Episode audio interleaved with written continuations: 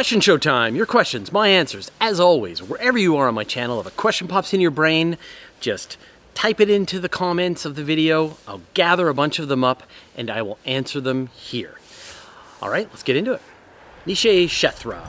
Hey Fraser, love the videos. What are the chances that we have already contaminated Mars and other bodies with microbial life?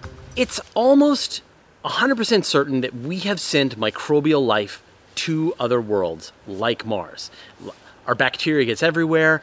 Uh, even though scientists do the best job that they can to remove all the excess bacteria off of spacecraft to clean them as carefully as they can, some get through. And we know that bacteria can handle the journey in deep space and come back and be reawakened. So there is probably bacteria on the surface of Mars, on our spacecraft but the conditions there are incredibly harsh, right? The atmosphere is really thin, it's made of carbon dioxide, there's tremendous amounts of radiation, it's incredibly cold. So that bacteria is probably hibernating.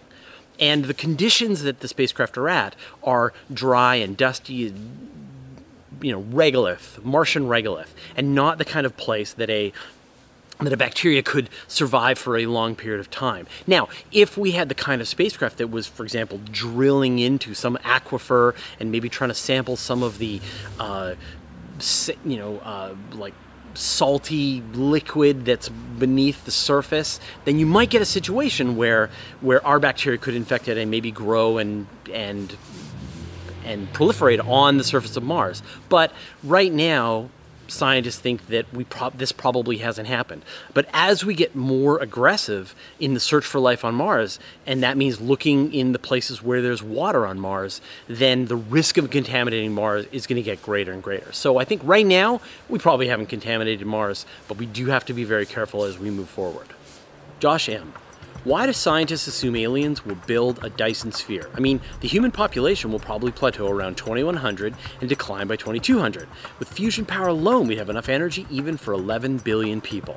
If you chart the amount of energy that human beings have used since 100,000 years ago until now, and you put it on a logarithmic graph, you will see the, or exponential graph, anyway, you will see the amount of energy that we use increase year after year, decade after decade, whether the you know whether the population grows whether uh, our technology changes whether we come up with more efficiencies new energy sources it doesn't matter.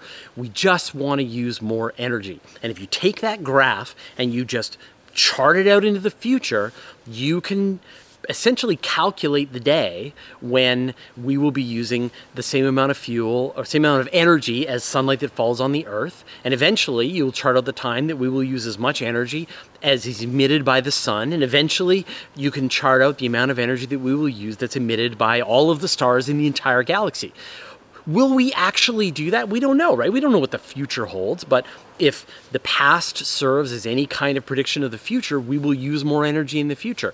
And we don't know what we're going to use it for. Maybe we'll use it for computers, maybe we'll use it for manufacturing, maybe we'll use it to grow really amazing biospheres? We don't know. We just know that in the past we've always wanted to use more energy, and so in the future we will always want to use more energy. A Dyson sphere is just to say what kind of thing would capture all of the energy from a star. If you enclose the star in solar panels, you get all that energy. You get 100% of the energy that's coming out of the star, and then you can use it for whatever you want. We don't know, but just look at the graph into the past, into the future, and just assume that at some point this will happen. Dagar COH. Hey Fraser, for the possibility that my question just slipped through your net, I'll pose it again. There are objects in the solar system rotating in the wrong direction, like 2015 BZ509. Do we have the capability to get to one currently? Is there such a mission planned? So, as you said, right, all of the objects, or almost all of the objects in the solar system, are orbiting around the sun in the same direction, right? The Earth goes around. You, when you look at from the top, you can see all of the planets going in the same direction, and there are the occasional objects Kuiper Belt objects, things like that, that are going in the opposite direction. And some strange event must have happened to them to put them into a, a different direction. You've also got some situations where, for example, in Jupiter, some of its moons go in the opposite direction. Um, you've got uh, situations like um, Triton, which goes around Neptune, that's going around in the opposite direction. So there is a bunch of situations where where we can have things going in the wrong way.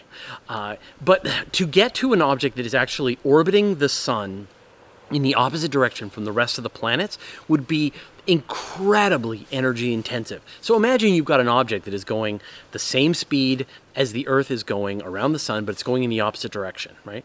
Well, the Earth is going 30 kilometers per second around the sun. So in order to get to that thing that's going in the opposite direction at say 30 kilometers per second, you have to change your velocity by 60 kilometers per second. And that is incredibly difficult, right? We don't have any way to do that. Now, you could use slingshot maneuvers. So you could do, for example, what the Parker Solar Probe is doing to get close to the sun, which I mentioned in a previous video, is the hardest place to get to in the solar system. Um, you could use various gravitational slingshots to change your direction and change your direction and use the gravity of that world to put yourself into a new trajectory, but it would take a lot of flybys. I don't know the exact number. So I think it is theoretically possible for us to chase down an object that is and and orbit an object that's moving in the opposite direction, but you don't need to chase it down. If you just want a close look, you can do a flyby, right? If you're driving down the highway and a car is coming in the opposite direction, you don't need to be going in the same direction as it to get a close look. You just fly past, take a bunch of pictures, and you just head off in your own direction. So I think that uh, getting to orbit would be one of the greatest technical challenges we could do. Getting a flyby, much easier. Alec Gromlemond. Could you not link five type upgraded Hubbles to get the same images or even better? I don't know, just asking. So the question is could you take five Hubble Space Telescopes and link them all together and produce better images than, say, James Webb or something like that. Now, if you just took five Hubble Space Telescopes and put them side by side by side, and then you would get the equivalent collecting power of the total surface area of all of those Hubbles. If each one is 2.6 meters times five, uh, like what's that, 13 meters, right? So that's a that's a big uh, amount of view.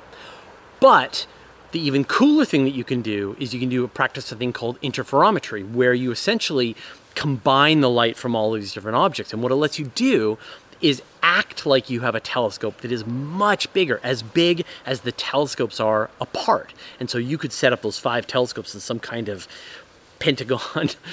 pentagram and and then they would act like a telescope the size of the pentagram that they are mapping out but you have to line up the wavelengths of those telescopes perfectly, like literally down to the individual wavelength. And if they're, you know, visible light, they are 700 nanometers, right? These are very, very small wavelengths. So there was a telescope that was planned called the Terrestrial Planet Finder, and that's what it would do. It would be a bunch of telescopes flying in formation that would combine the light and act like a much bigger telescope and be able to observe the surfaces of other worlds, be able to observe the, the atmospheres of other worlds, and it was canceled. So, any listeners from Astronomy Cast know that we just whine all the time about the loss of the terrestrial planet finder, and I hope it comes back. So, I think that that five Hubble Space Telescopes not linked up would be amazing. Five telescopes linked up together would be the most powerful instrument we could have at our disposal. But incredibly complicated. And that's what the problem with James Webb is. With James Webb, they've advanced a bunch of technologies the sunshade, some of the instruments on board, the way it unfolds itself.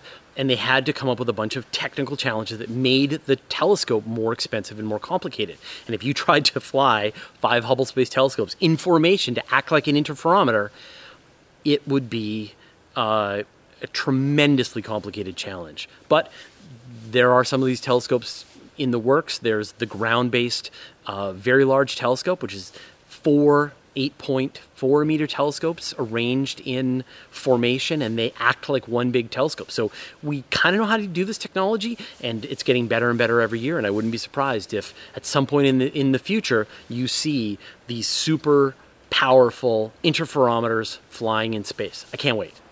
Milad Barid. What would your eyes see if you were floating about 20,000 light years above the Milky Way galaxy? Are there illustrations and pictures of galaxies too artistically manipulated compared to reality? I've got some bad news for you. Um, if you were floating 20,000 light years above the Milky Way looking face down on it, you would see, and, and if you were in, say, New York City, you wouldn't see anything.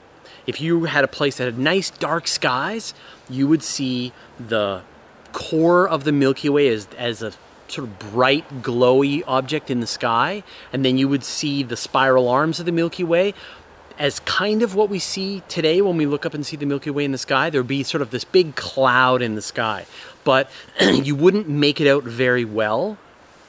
It would only be if you used a camera. And the problem with our eyeballs, right, our meat cameras, is that they throw out all the photons every 30 seconds or so that they collect, while a camera can record images for minutes, hours, days, weeks and gather up all that light and show these really sensitive pictures. So every beautiful photograph that you've seen of the Milky Way, of deep sky objects, looks that way because the camera recorded photons for a long period of time and we just can't see it with our own eyes. If we could take a camera there, then it would be one of the most stunning pictures you can imagine, right? Incredibly detailed images of the galaxy and the spiral arms and the central core would be amazing but with your own eyeballs, it would be kind of unimpressive. And we are embedded in the Milky Way right now. The Milky Way isn't 20,000 light years away from us, it is only, you know, we're in the middle of it. And yet, you really, when you look up into the sky, you just see this diffuse glow in the sky under really dark, you know, if you're in a really dark area, you see something kind of impressive. And that's the best that we can do with our own eyeballs. I'm sorry. Jim Fogarty. If Project Starshot could be used to send probes to Alpha Centauri in just over 120 years, would it not be possible to use that technology now to send small probes to the outer solar system and Kuiper Belt? Shouldn't we do that first before sending probes interstellar? Yeah, I've mentioned this several times on a bunch of our broadcasts that that this idea of Project Starshot, the idea of laser powering a probe to send it out into space, a way to let a probe move without having to carry fuel, would be a really important development for us to be able to do. And this idea of having infrastructure in the solar system where you have a bunch of these laser arrays which can accelerate or decelerate solar sails from location to location would be one of the most useful things. It would be as useful for our exploration of the solar system, our, our colonization, our gathering up the resources of the solar system as building, say, the highways in the United States was. It's this infrastructure that once you get it in place, you can then use it again and again and again. As you can imagine, high powered lasers that are orbiting Mars and Jupiter, and they're in the asteroid belt and they're close to the sun, and each one can be targeted on some solar sail spacecraft and accelerate it, and then another one can be used to decelerate it. And I think that we should be developing these technologies here in the solar system before we try to take them to say you know try and send a probe off to alpha centauri and i'll bet we will like i'll bet we will have experienced uh, a hundred years of using laser sails here in the solar system before we even attempt to send one to another star system fission what happened to your audio ever since you started posting again it sounds slightly muffled yeah, I apologize for the last couple of episodes. We had some problems with our audio. Uh, we got a new microphone. I'm not wearing my lav anymore. We've got a shotgun microphone. It's a Rode NTG2. Um, so it's like a higher end microphone. And the problem was the combination of that microphone and my audio recorder, the H4n, sucked and we didn't know this. So we connect them together, and it was terrible. And then the previous QA also sounded awful because the um, uh, because we lost the audio and then we had to use the audio from the camera, which is terrible. So now we have this really cool little interface made by Panasonic that fits into my Lumix GH5 and allows me to record audio directly into the camera. So we're trying to make our audio setup a lot simpler and something that we can then use to do more um, on the road kind of stuff where we can just turn on the camera, turn on the audio, and just start recording things without having to set up the lav mic and, and have a separate recorder. So we are experimenting, and I apologize to bring you along for the, uh, for the ride. Eric 2000. Do you think sci fi stories should always be realistic? It's good that there are sci fi stories with consistent science, but what about sci fi stories with things like magic, dragons, or other Clarke tech and so on? I think science fiction is like regular fiction in that its job is to tell a fun story. And that is literally the beginning and the end of my feeling on, on science fiction and, and fantasy, right? I don't get enraged when they have warp drives or anti-gravity or all because it's just it's just a story right um, now where i do get a little miffed is when they try to be realistic or they try to use some real scientific concept but then they clearly didn't research it enough to use it properly and so it's like someone saw some buzzword in a journal, uses the term, but d- didn't actually ask a scientist how it works. And so that does drive me a little crazy. But just in the larger case, no. Aliens, all of that. It's just a story. And I think that science fiction has gotten us inspired for a lot of the technology that we see today. We've gotten really enthusiastic about it thanks to some of the predictions and some of the ideas from science fiction. So, science fiction doesn't always get it right, it mostly gets it wrong, but when it does get things right, or it inspires us to work on some of the things that science fiction has told us would be possible. So, I think at the end of the day, I don't get that stressed out about it. If they pick us, you know, if they use some scientific jargon, then they better be careful but apart from that, and it, and also it's kind of like if they're lazy, right? Like there's a thing they could do, and it could be scientifically accurate or not scientifically accurate, and they didn't bother to make it just a little bit scientifically accurate. I would prefer if they did. And then, okay, maybe I do overthink this. The sweetest thing is when you get something with like The Expanse, where they do take a scientifically accurate thing like the way motion would work in a space flight with Newtonian motion, um, and make it make the show more exciting because that situation isn't like you're just flying in fighter jets in air, that you're actually flying in space and objects in motion tend to stay in motion, objects at rest, and when you change your velocity, then things fly around the spacecraft like projectiles. That's pretty cool. And so the I think the the best is when some writers learn something about science, they adapt that into their story, and it makes the story better. That's how I feel. The theorist. They're all great ideas. Now, how do we get clean water to all the people on Earth and end debt slavery here on Earth? Let's try to stay grounded. I'm not sure why you came to a video about space and talking about sending probes to Alpha Centauri. Like, the video title told you what was going to be in the video and was definitely not about how we can get clean water to everybody on earth and end debt slavery. And I don't know why you watch these videos about this, about the future of space exploration. Like, there's some pretty cool videos about how to clean water and how to end uh, the income imbalance. And I would recommend that you go and check those out. There's some great YouTubers. I'm sure people will suggest them in the comments. But I'm a real believer that just technology in general, and specifically the development of the technology for us to be able to go to space is going to be one of the most important advances to making Earth a better place, right? Right now, we pollute our environment. We we dig things out of the ground and then we dump the garbage on the ground. We we gobble up the the water from our rivers and then we pollute that water and then we dump it back into our rivers.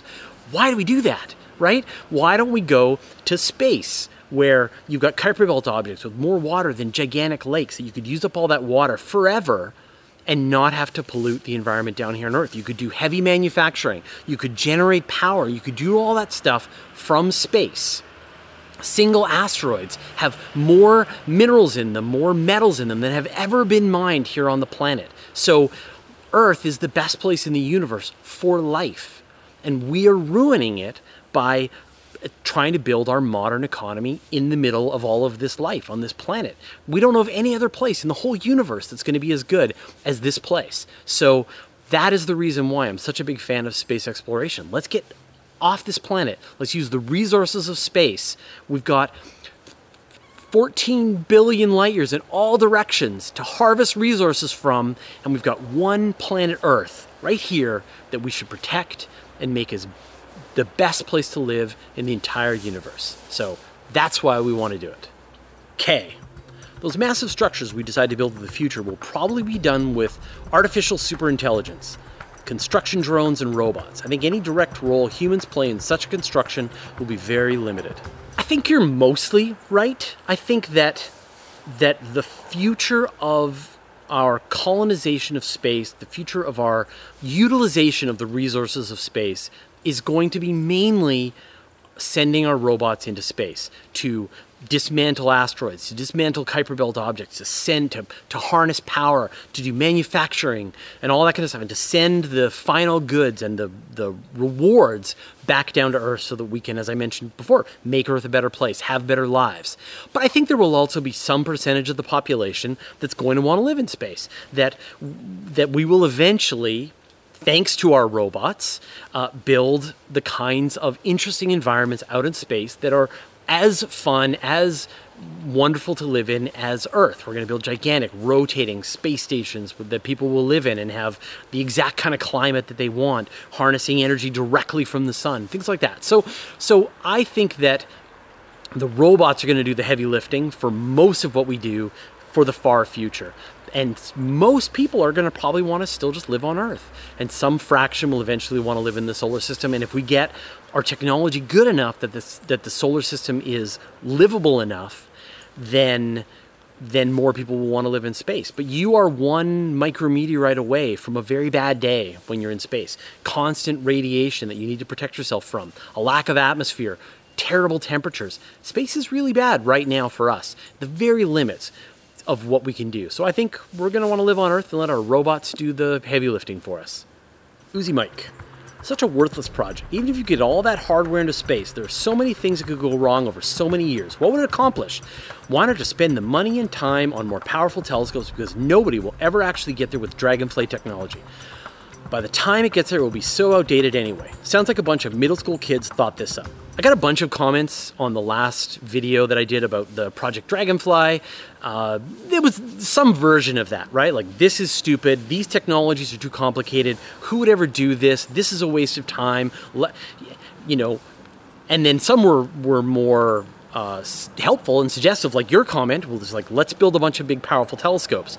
The reality is, let's do both, right? Let's build big, powerful telescopes and let's develop better techniques for exploring both the solar system and eventually going to another star system. Now, it's not going to happen in a very short period of time, but that's why you can write things down on paper and that doesn't mean that you have to commit yourself to actually building these things in real life. You are just writing it down. You are thinking. You are throwing ideas back and forth with people. You're taking the latest technologies and you are incorporating them into this idea of what would be an, a way, a practical way to be able to send a probe to Alpha Centauri. And I think you know, there was a tact that I should have taken in that video that I really didn't do, and I wish I had. And so I'll try to do a bit of it right now. It's starting to rain. Um, which is that I wish, like, like everyone wants to go to Alpha Centauri. Everyone wants to go to see what these other stars are like. And I totally get that, right? We are in this galaxy of 100 to 400 million other stars, and we can only see really what's going on in our own solar system up close. Sorry, 100 to 400 billion stars. Anyway, um, where's million? Anyway, billion. Um, we want to see what those other places look like up close, and yet we can't. So, how do we do this, right? How do we, how will we be able to get that close up look? The reality is, is that it is going to be incredibly, incredibly difficult. And the best, I mean, I, th- I think the Project Dragonfly is like the best thought through idea that I've seen so far. One that works with technology that we may have in the next hundred years that sends a spacecraft within 100 years to get to Alpha Centauri, which is the closest star. The point is, it is at the very limit of what we can even possibly imagine. And we are too impatient and we don't have the technology to be able to do that. And and so we need to be comfortable. We need to be fine with the idea that we're going to be living here in the solar system for a very long time. But our technology will get better, and eventually, what seemed like science fiction, what seemed like really out there ideas, will start to become more and more concrete. We'll, we'll practice them in reality, and eventually, some future group of engineers will put together those ideas and make something that can actually practically send a spacecraft to Alpha Centauri. There's nothing that, that breaks the laws of physics, you just have to be patient.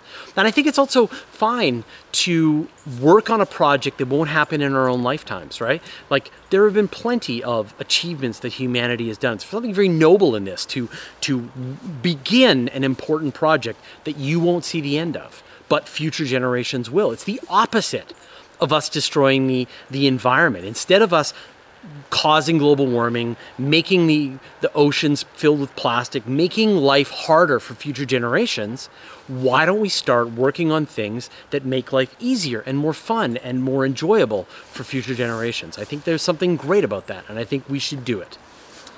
All right, well, those are all the questions and comments for this week. Thanks everyone for sending them in. I love it. As always, uh, wherever you are, anywhere on my channel, if a question pops into your brain, just write it out and I will gather them up and I will answer them here. I'll see you next week.